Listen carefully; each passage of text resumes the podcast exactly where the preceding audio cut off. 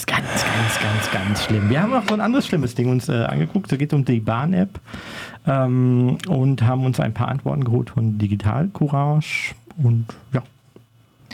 Genau, wir haben zum einen gefragt, hallo, ihr habt euch die Bahn genauer angeschaut und ihr seid recht unzufrieden. Worum geht es denn?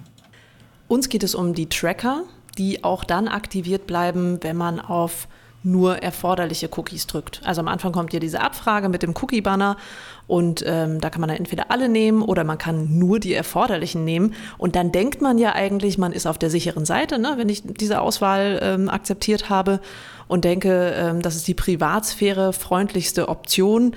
Aber auch diese Privatsphäre freundlichste Option ist in diesem Fall halt eben noch mit sehr, sehr vielen Trackern versehen.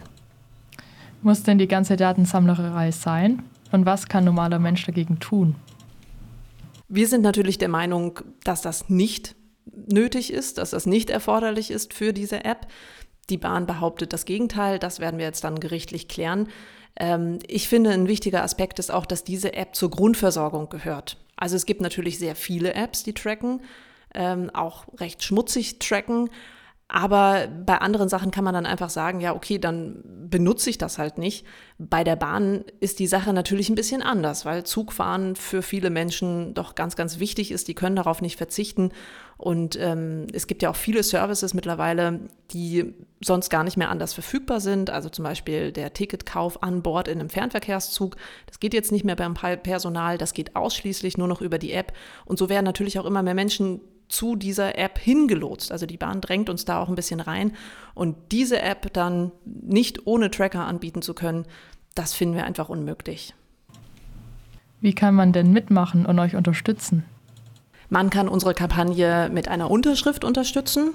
Das ist für uns eine super Sache, weil wir damit natürlich auch gegenüber der Bahn glaubhaft sagen können, es sind nicht nur wir, die das blöd finden, sondern viele, viele, viele Kundinnen und Kunden sind da auf unserer Seite und wollen nicht getrackt werden. Das gibt unserer Botschaft natürlich nochmal ein ganz anderes Gewicht.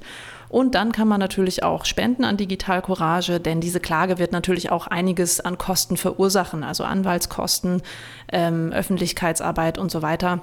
Da wird jetzt nochmal ziemlich viel Arbeit reingesteckt werden müssen. So, ihr habt gehört, äh, die Julia Witte von der Digitalcourage, die wir, äh, wie ihr auch gehört habt, vor der Sendung befragt haben.